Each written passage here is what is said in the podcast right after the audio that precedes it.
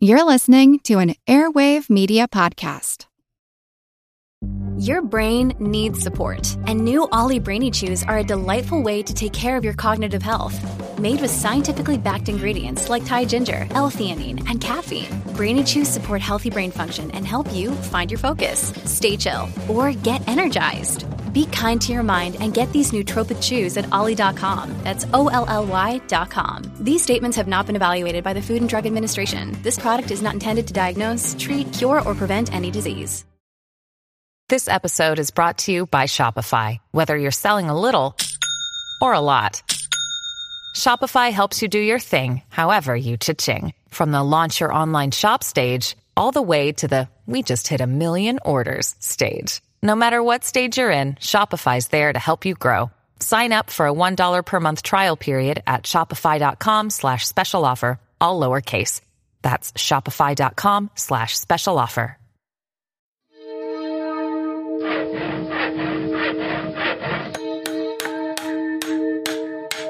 Monster House presents Monster Talk is an independent podcast production of Monster House, LLC. You can show your support by subscribing to our ad free extended episodes at patreon.com forward slash monster talk. We want to grow our Monster Talk audience, and the easiest way to accomplish that is for listeners to leave us five star reviews on iTunes. Positive reviews have a huge impact and only take a moment.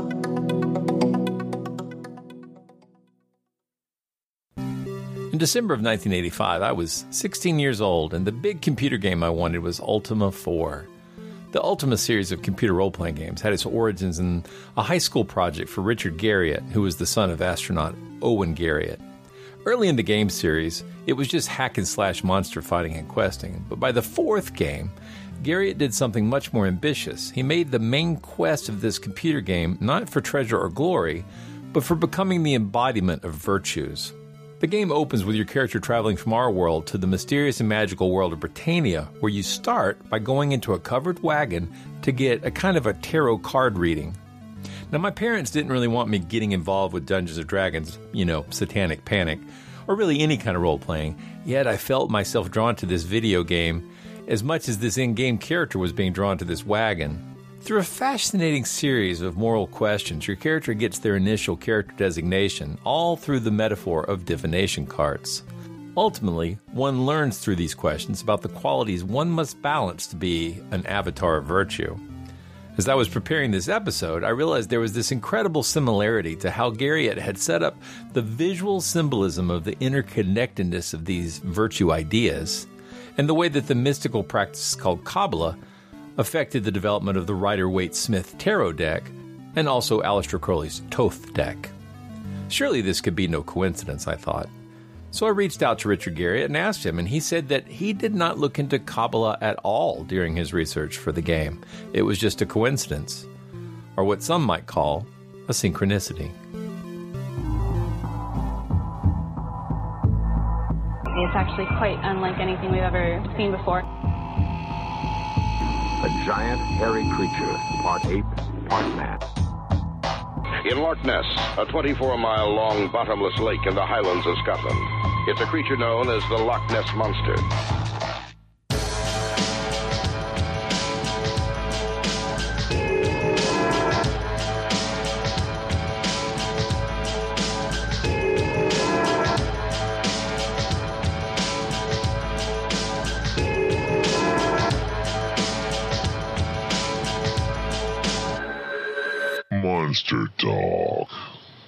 Welcome to Monster Talk, the science show about monsters. I'm Blake Smith. And I'm Karen Stollznow. This is part two of our two part discussion of tarot cards. In part one, we talked about how the game of tarot was already four centuries old before French occultists created the idea of formalized card divination, and over a few decades turned the artistic but mundane game into a mystical deck of divination with a history that stretched back to ancient Egypt. We'll pick up that conversation right where we left off, but just a quick reminder that we're now on a weekly format at least through the end of 2022, and we already have had some very positive feedback on that. Karen and I really appreciate you giving us a chance to try something new after 12 years, and we hope this works out for everyone. Well, I haven't had a nervous breakdown yet, so so far so good. On to part two. Monster Talk. Really interested to read about how they're being used nowadays as a tool in therapy. Yes. So not necessarily even even that they're going to predict the future, but as a tool for decision making. So really depends on on your belief system. Perhaps it's not the best way to to make decisions, uh, but you know, I guess really when it comes to decision making, uh, anything that can can kind of assist in that regard uh, sometimes can can be helpful. And if not necessarily if you're affording or attributing some kind of uh, occult or supernatural belief system to it, but um, people use them for meditation as well, and um, for just all, just as a game too. There Yeah. are lots of apps, and you can go online and you can do a uh, a tarot reading too. And I, I think just for entertainment, for for fun, that uh, a lot of people do that. But yeah, I think it could potentially be dangerous when it comes to being used in therapy. Um, again, it depends on exactly how you're using them, and if you're using them to make uh, big decisions in life, it mightn't be the wisest thing. Personally, I mean, obviously, people know from the show that we're pretty skeptical. we, reality Pretty based, skeptical. you know, like you know, reality advocates. Uh, I I I, I want to see what's real, but I've you know, there's I, there's plenty of room for poetry and art in my life, and and I, I certainly don't begrudge anyone who finds usefulness here. I don't like the idea of Oh, yeah. people being ripped off by fortune tellers. That's a common thing, but um, in fact, if you look at the history of fortune telling, there's there on the one hand there's the we don't want people being ripped off so we make a law right that that makes some kind of sense but there's a flip side to that and and it goes back to the idea that people who are engaged in the business of fortune telling are often from outsider cultures so you might think here oh of course the romany right and uh, we will not be saying the g word but um maybe we should at least to discuss how it's wrong. So the Roma, the Romani people, uh, not people from Romania, but the the the sort of traveler uh, migratory culture of of the Romani Right. are um, they actually uh, derive from India originally, but they they were a displaced people all throughout European history, and often. Along with the Jews, they were victims of pogroms and you know genocidal attempts. Yes, and they that sort of they were. right. Yeah.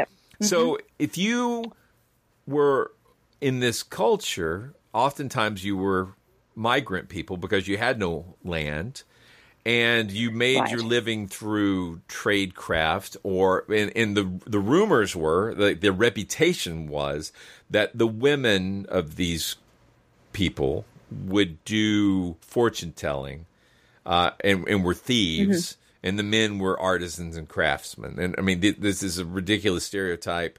But if Making you, me think of the Cher song.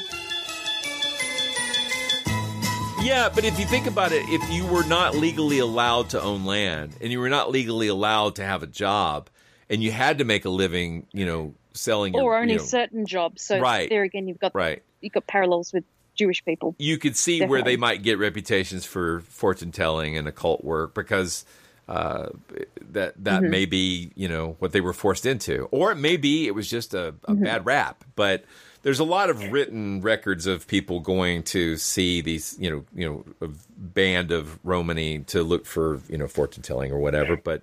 Well, they, they, they basically they were called people say gypsy, and that's become a, a term Mm-hmm. that's uh, Or a slur. a slur, right? And the the phrase "Hey, you gypped me" that comes from that as well. And it's the idea that these people were not trustworthy; they ripped people off. The idea being that these people came from Egypt, right? That that was the origin where Right. they came from. Which we know Yeah. that the origin of tarot is the mistaken French belief that the cards of the tarot game were revealing the book of Thoth secrets of Egypt. Mm. So associating the mm-hmm. Romani with the tarot makes perfect sense mm-hmm. if you believe in the nonsense of both, right? so I don't know yes, if like and- they didn't originate the game and they certainly didn't originate mm-hmm. cartomancy they were known as fortune tellers. So when this became the popular mo- mode of fortune telling, it makes sense that they would become culturally associated. But if you watch a horror movie or something where they show like some medieval village and you know there's a caravan of Romany coming through and they're playing tarot, it is before Mm-hmm. 1780 or so. No, well, I just want to add there too. I think it's interesting the the different viewpoints that people have of the Romany uh, people. That on the one hand, they they they have uh, they're they're scam artists and they have these uh, like egg tricks and uh, you know the the famous Romany egg trick um, that, that people um, talk about. Do you mind, You know, you know the uh, one I'm if- talking about. do you mind explaining how they get people to shell out money for that? Yeah, I mean, the one I, I've heard of most is where uh, they're doing some kind of fortune telling for a person and they'll crack open the egg and there'll be uh, uh, maybe a, a dead bird or, or something in there or blood uh, or something to Yeah. indicate that, you know, things are going to go awry, things are, are going to turn out bad for that person. And uh, that, that can be a way of trying to elicit more money out of the person. So we've all heard about uh, psychics who bilk people for enormous amounts of money because they say you're under a curse.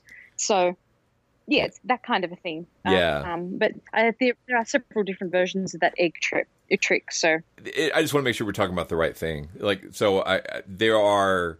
I think it's just known as the egg trick. It is. It is. I, I found an article But- from Joe Nickell written in '99 where he's talking about all the different variations, and and I guess if this goes into the world of uh, uh, less about fortune telling, more about uh, curse lifting, which is a great way to make money if you're a fraudster.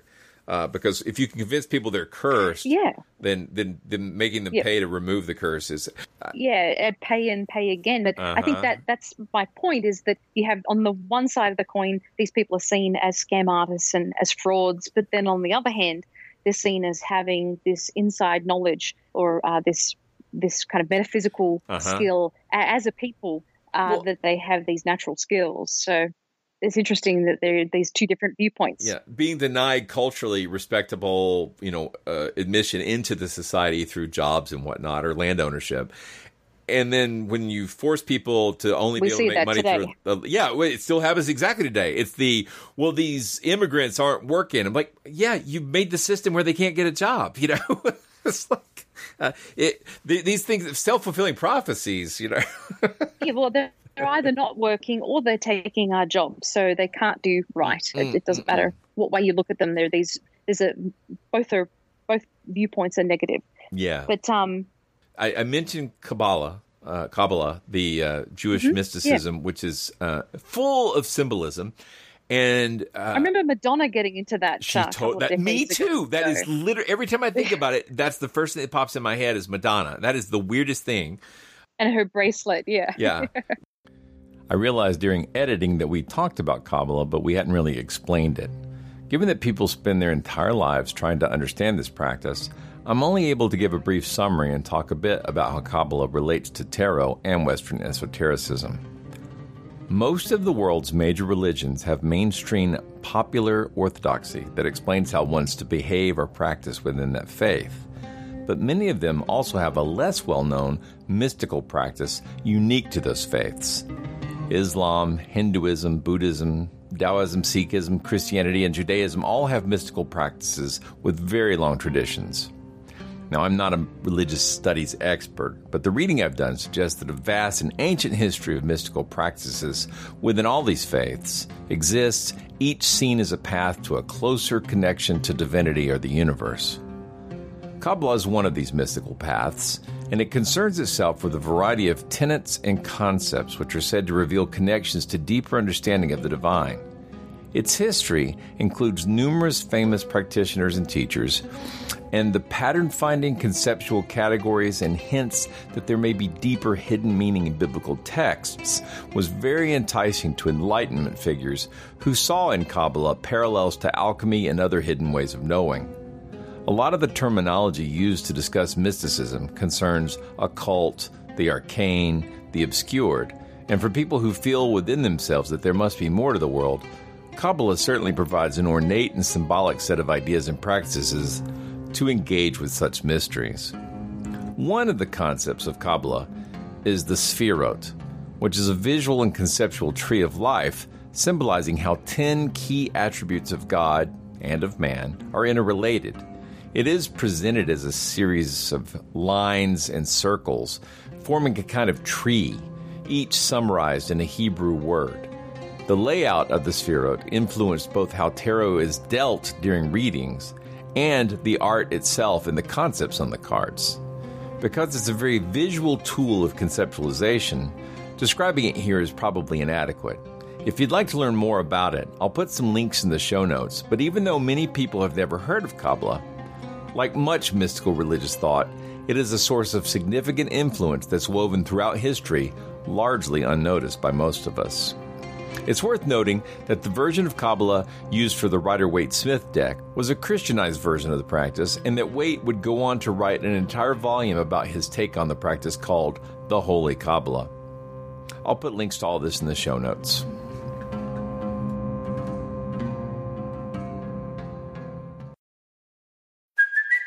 It's Kaley Cuoco for Priceline. Ready to go to your happy place for a happy price? Well, why didn't you say so? Just download the Priceline app right now and save up to 60% on hotels. So, whether it's Cousin Kevin's Kazoo concert in Kansas City, go Kevin, or Becky's Bachelorette Bash in Bermuda, you never have to miss a trip ever again. So, download the Priceline app today. Your savings are waiting. Go to your happy place for a happy price. Go to your happy price, Priceline. Hello, I'm Paul Giamatti. And I'm Stephen Asma. Each week on Chinwag, we dig into the weird topics you wonder about, that you care about, the stuff none of us are totally sure of, like the Bermuda Triangle, Mothman, consciousness, philosophy, UFOs, ghosts, or, say, Bigfoot. So who's to say that there's not alien species that are Sasquatch? Like I'd seen a ghost, and I would hear something walking and breathing. Maybe every path is right. I will accept as a premise that every path is right. That is a face on Mars. Eyes, nose. It kind of looked like Wilson the volleyball. Some people enjoy the waves or whatever uh, crashing, and I enjoy listening to a quantum physics audiobook. I do think there are many things in the world that we just don't understand yeah. and probably won't understand. That's our whole show. so join us every Wednesday on all major podcast platforms and find us on Instagram, TikTok, and Twitter at ChinwagPod and Wagon. In Kabbalah, Sefirot is the symbolic tree of life, which has multiple concepts. Uh, you'll see this sort of drawing. I can put a picture of it in the show notes. Um, it looks like it's Sephirot, mm-hmm. but it's Sefirot is the way I've heard it pronounced by people who speak Hebrew. So I hopefully I got that right or roughly right. Um, but people use that same kind of connection of ideas in the way they do their tarot, uh, laying out the cards, right? And so, uh, mm-hmm. and, the, and again, highly allegorical, highly symbolic. Uh, and I think, first of all, that's beautiful. It, it ties in with the art on the mm-hmm. cards, mm-hmm. but it also gives you that flexibility of everything symbolic. I'm not literally saying tomorrow at 3 p.m. X is going to happen. I'm saying that this is an artistic, right. this is a trend in your life. This is a theme, you know, so you can sort of like uh, see how it can be very vague and very compelling and very personalized. And mm-hmm. it since we all oh, yeah. have a tendency to find meaning, I can you know. So again, I don't think it predicts the future. And I don't think it's an ancient thing, but I do think it is a beautiful thing. It's mm-hmm. certainly a work of art. There's there's some absolutely gorgeous decks out there, uh, you know. So I'm not going to shame Definitely, anybody, really if, you know. So, but but well, for collecting them or using them yeah. as a coffee table piece. Well, yeah, and, and, and have you you ever had your cards read?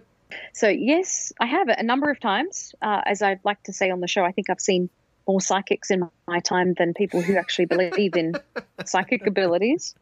Uh, but yeah, I've I have had my cards read. Have you? I have. Okay, okay. Well, you probably had yours at a psychic fair, I'm, I'm betting, or something like that. Well, I have, I have, but I think the most memorable one for me was uh, in New Orleans. I went to uh, Jackson Square and I mean the creme de la creme of, of psychics, right? And fortune tellers there. Oh yeah. And I saw a guy who was kind of dressed like Merlin, so he had the the look going for sure. And he did a reading, and I would say that there were a lot of aspects of it. I mean, he talked about the typical things: love, relationships, career, money, finances.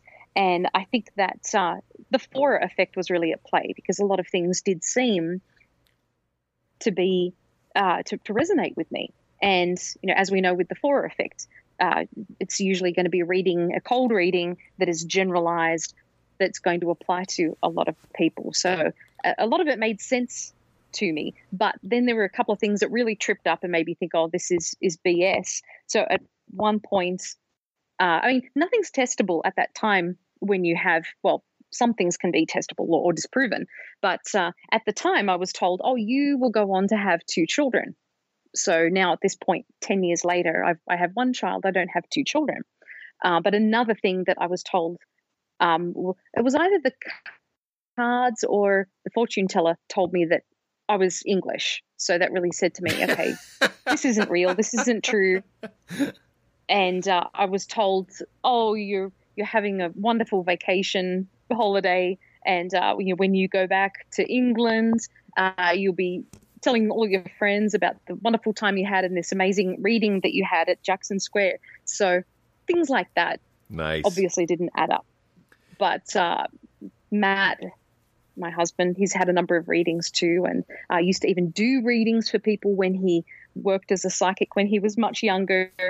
And uh, at one point, before I met him, he saw a tarot reader and uh, he was with a, girlfriend who had lots of tattoos. And he was told you're going to go and get yourself a tattoo within the next year. And he's just not a tattoo kind of a person and he never got tattoos. And uh, but then another story was a friend who was told that uh, she would die soon whoa and it's interesting to me because one of the cards you have obviously is death and that's supposed to have uh, not a literal meaning necessarily right. but a metaphorical meaning and uh, significance. But yeah, she was told that uh, she was going to, to die, and she did not, thankfully, and it's many years later. But usually they don't say things like that. Usually they're going to be a bit more vague in general when it comes to the, the reading. Um, but yeah, I've, I've had a lot of readings, and um, yeah, a lot of them really do seem to ring true in some regards. And then in other ways, they say something that's like, oh, that that was very, very wrong, and I don't believe in this. well, it's like you think about the major arcana. Should, we didn't talk about that, but the what would be trump cards in the card game, or these extra twenty-one cards, are called the major arcana, and then the one through ten cards, cards yeah. in the the one through ten cards in the four suits are called the minor arcana. Um, right. And that's only in divination. Like if you're playing tarot, the game, you, those are just your cards. the trump cards and right, then your right. suit cards. So you get these cards, and always like you're watching a movie or something, like somebody throws down the death card, like, oh no, like oh no, death, right? Yes. It was like, but like nobody like the when they throw if they throw the... down the Wheel of Fortune card, nobody goes, oh, I'm going to be on a game show, right? like, it's like. Uh, about the tarot, there are 22 major arcana cards in the Rider Waite Smith deck. What are the arcana? Again, in the original 400 year old card game, these are the trump cards with values of 0 to 21 each, adorned with a concept that would have been familiar to citizens of the 1400s. By the time they reached the 1700s, some of the symbolism would have changed meanings, as is the way of words and ideas over time. I think I sometimes mistakenly say there's 21 major arcana cards because I forget the Fool is there, with a value of 0. Programmers will recognize this as similar to how computers handle arrays of items. The first item in such a set is called the zeroth item, which is often perilous when you're working with loops that need a counter, because misplacing the counter can cause it to skip over the first element. But this is not important for our cards discussion, except to point out that while the cards number up to 21, because zero gets its own card, there's actually 22. Arthur Edward Waite produced a book called The Pictorial Key to the Tarot, which explains how he's modified the major arcana from the original Marseille style deck, and each card gets a page or two describing the possible symbolic meaning. It's just too much to go through here, but keep in mind that everything in tarot is allegorical or symbolic. The Justice card doesn't mean you're being visited by the Justice of the Peace any more than Death cards mean the Grim Reaper is going to show up. Chances are you've heard of these cards or seen them, but here is a quick list of the major arcana. First, the zero card, the Fool. Number one, the Magician. Number two, the High Priestess. Number three, the Empress. Number four, the Emperor. Number five, the Hierophant. Number six, the Lovers. Number seven, the Chariot. Number eight, Strength. Number nine, The Hermit. Number 10. Number 11, Justice. Number 12, The Hanged Man. Number 13, Death. Number 14, Temperance. Number 15, The Devil. Number 16, The Tower. Number 17, The Star. Number 18, The Moon. Number 19, The Sun. Number 20, Judgment. And number 21, The World. And then we have the four suits. Each of these has a 1 through 10 card, plus the face cards, which in tarot are the page, the knight, the queen, and the king. And the four suits in the Rider Waite Smith deck are the wands, the cups, the swords, and the coins. Tarot.com has a beautiful page with all the illustrations on these cards, and I'll put a link to that in the show notes. I should add too, and I don't think you've mentioned this yet, that arcana uh, means a mystery or a secret or something like that. Oh, was that? Shh, don't tell people. What? yeah, I gave it away. Spoilers. Okay, you mentioned uh, Aleister Crowley's uh, tote or thoth or thoth. thoth. I'm sorry for getting hung up on that. It there are so many different ways. To, I mean, it is absolutely unbelievable how many ways people have to pronounce that T H O T H. I think it's okay to pronounce it the way that a Yeah. Modern person would today in America. So thoth, I think, is just fine. Yeah, I Thoth control. Um, uh, it, so Aleister Crowley made this deck, and what he did for his deck to break it away from the Rider Waite Smith deck was he added, uh, he changed some of the cards, and some of them like swapped around some of the numeric values in the in the major arcana.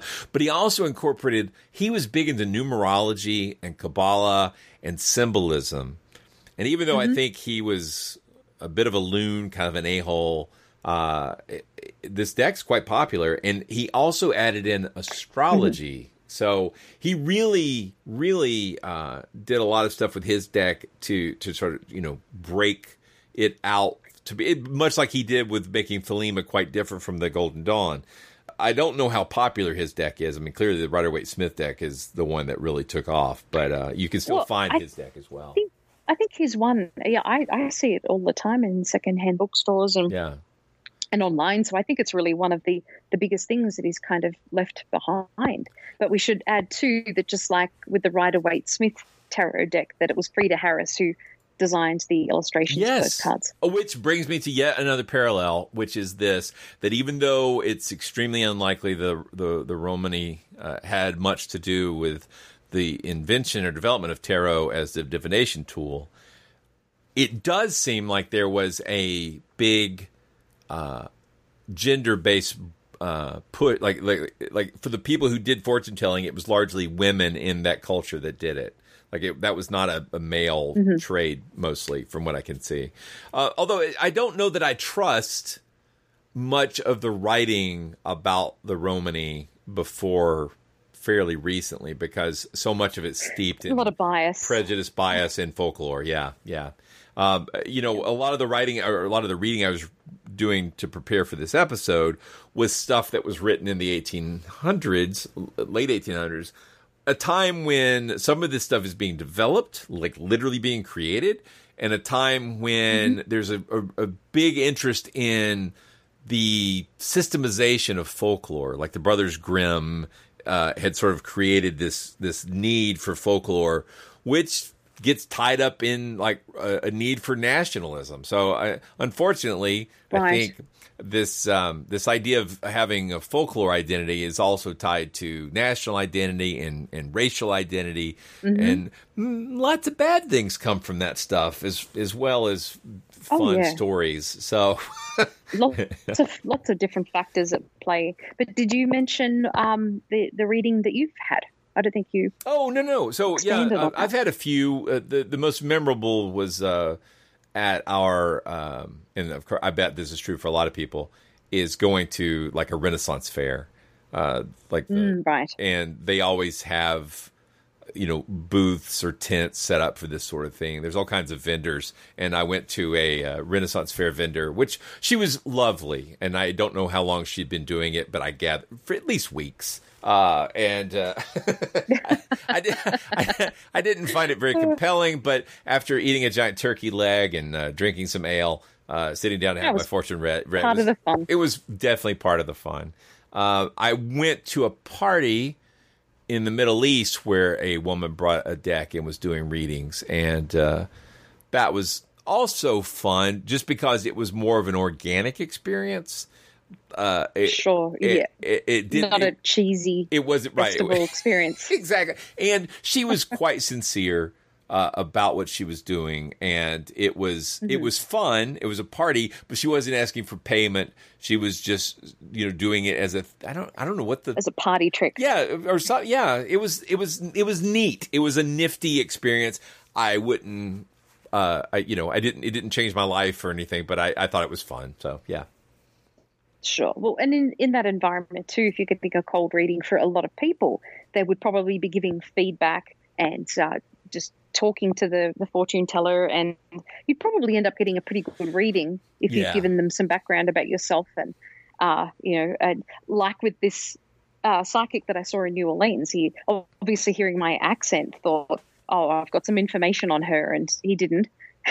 but uh, it's characteristic of, of cold readings anyway. So in a party kind of atmosphere, have a few drinks and have a reading, I'm sure it would be good fun. Yeah, I again, uh, n- none of the ones I've been involved with felt very predatory, and so you know, I, I and I, I think I, again going back to like how people do culturally today, I, I listened to multiple podcasts, and I was surprised and, and, and delighted, honestly, that many of the tarot themed podcasts and books that I looked at were by people who Mm-hmm. practice it but are completely aware that its history is largely fictionalized. Like they they know this history deeply and still Mm-hmm. practice it. So it's, it reminds me very much of when we have still not done this, but the the Wicca, the history of like Gardnerian Wicca, you know, dates back to the late 1940s. Right. Uh, but it, many Mhm. people who practice Wicca are aware that it's not the deep and ancient practice that a lot of people think it is, but they still Like- find like spiritual paganism. significance Yeah. or you know meaning there. Yeah. So I, I I'm not here Yeah. to Oh. be- begrudge anybody's beliefs. I, I I like to know for myself what's literally demonstrably true and what's not, but I'm not here to tell Mhm. people not to do something that makes them, you know, feel better about themselves or whatever. I just I it's not for me. But yeah, for, Yeah. it's certainly certainly interesting to learn about the history and, and how that really does. Um, I won't say debunk its use as a as Right, no, no. telling, but um, but it's it just certainly it puts things in perspective. Yeah, uh, I, I probably should not end, end any episode about this topic without at least saying uh, the name Eliphas Levi uh, once because he is also uh, sort of incriminated here because it, he, we, we may remember him. He's he's famous as in he's a French um, occultist and writer. And he produced the drawing of Baphomet, the goat-headed uh, uh, sort of Oh, satanic yes. image that people think of as the devil. In fact, the the Satanic Temple uh, famously uses a giant statue of Baphomet to uh, fight against uh, incursions of uh, establishment of religion in America. So whenever somebody wants to put the Ten Commandments in a courthouse, for example, the Satanic Temple will show up and say, "If you're going to do that, you got to put up one of these because that's fair." And so it's, it reminds you really quickly that uh, a good secular government uh, is protection for and from the dominance of any particular Yes. religion. Definitely, definitely. so we get that from Eliphas Levi. That's that's uh, his artwork, and he systematized a lot of magical practices and tried to make it into a more understandable system. I think it's still nonsense, but you, you a lot of what we think about of like drawing circles and casting spells and uh, you know having particular formula that he it comes from older traditions, but he's the one who like put it all into writing, and that all is coming from like the mid 1800s. It is not the ancient practice that people think it is. Yeah, yeah.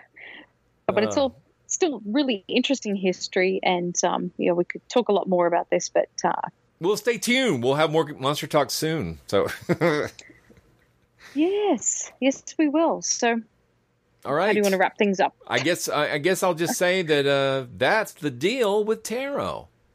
Really interesting topic, and it's it's just fascinating to me because again, I think most people today just think you know, tarot is fortune telling. Mm-hmm. They don't think about it in terms of being a historical game, and this really puts things in perspective. Yeah, absolutely. I mean, to to know that if you were in France, you could probably catch this on French ESPN. People just playing tarot. It's, it's it is. It, do check out the video. It's like Yeah. nine minutes long. It's it's worth looking at because it's a really interesting game. And the, just to to know check that out a casino someday there and Yeah. see it uh, being played. That's that sounds even so more fun. Yeah. All right. Well, uh, thanks again, everybody, for listening to Monster Talk. Uh, we'll be back. Oh my God, next week. Yeah. Well, thanks, Blake, for all of your hard research on this topic because it, it is just such a broad topic. It's really difficult to condense all of this into one show. Yeah, and uh, check the show notes. Lots of stuff in there. So I think uh, if you want to read on this, there's lots to read. Okay. Thanks for listening, everyone. Thank you very much. We'll see you next week. Bye.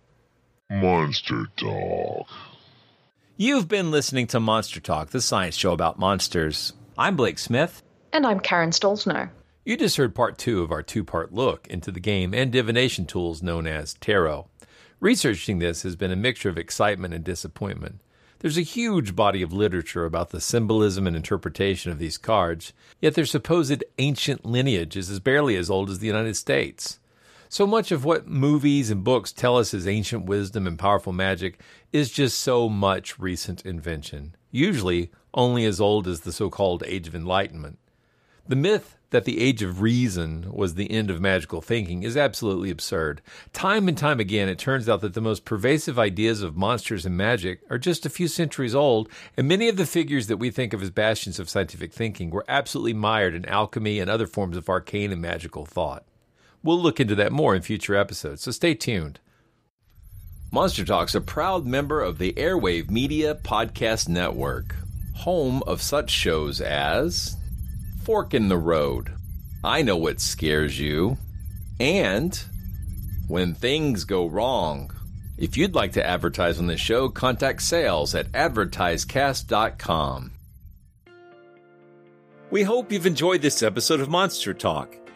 Each episode, we strive to bring you the very best in monster related content with a focus on bringing scientific skepticism into the conversation.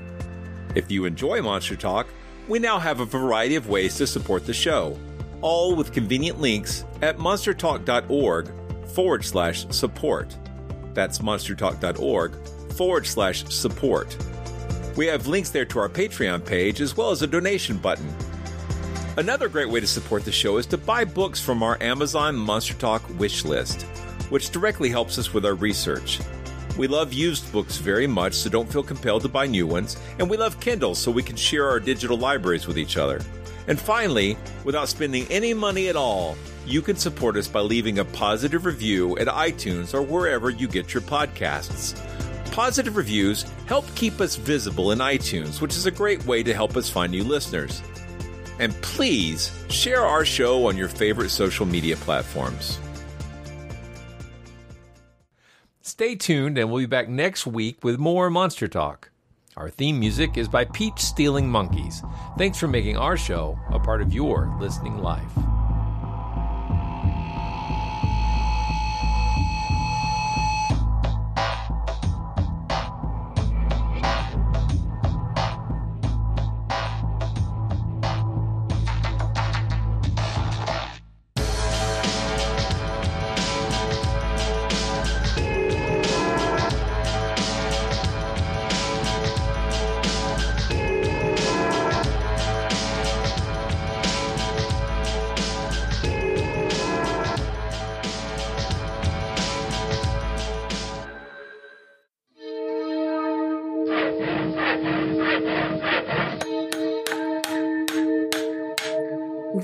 Been a Monster House presentation.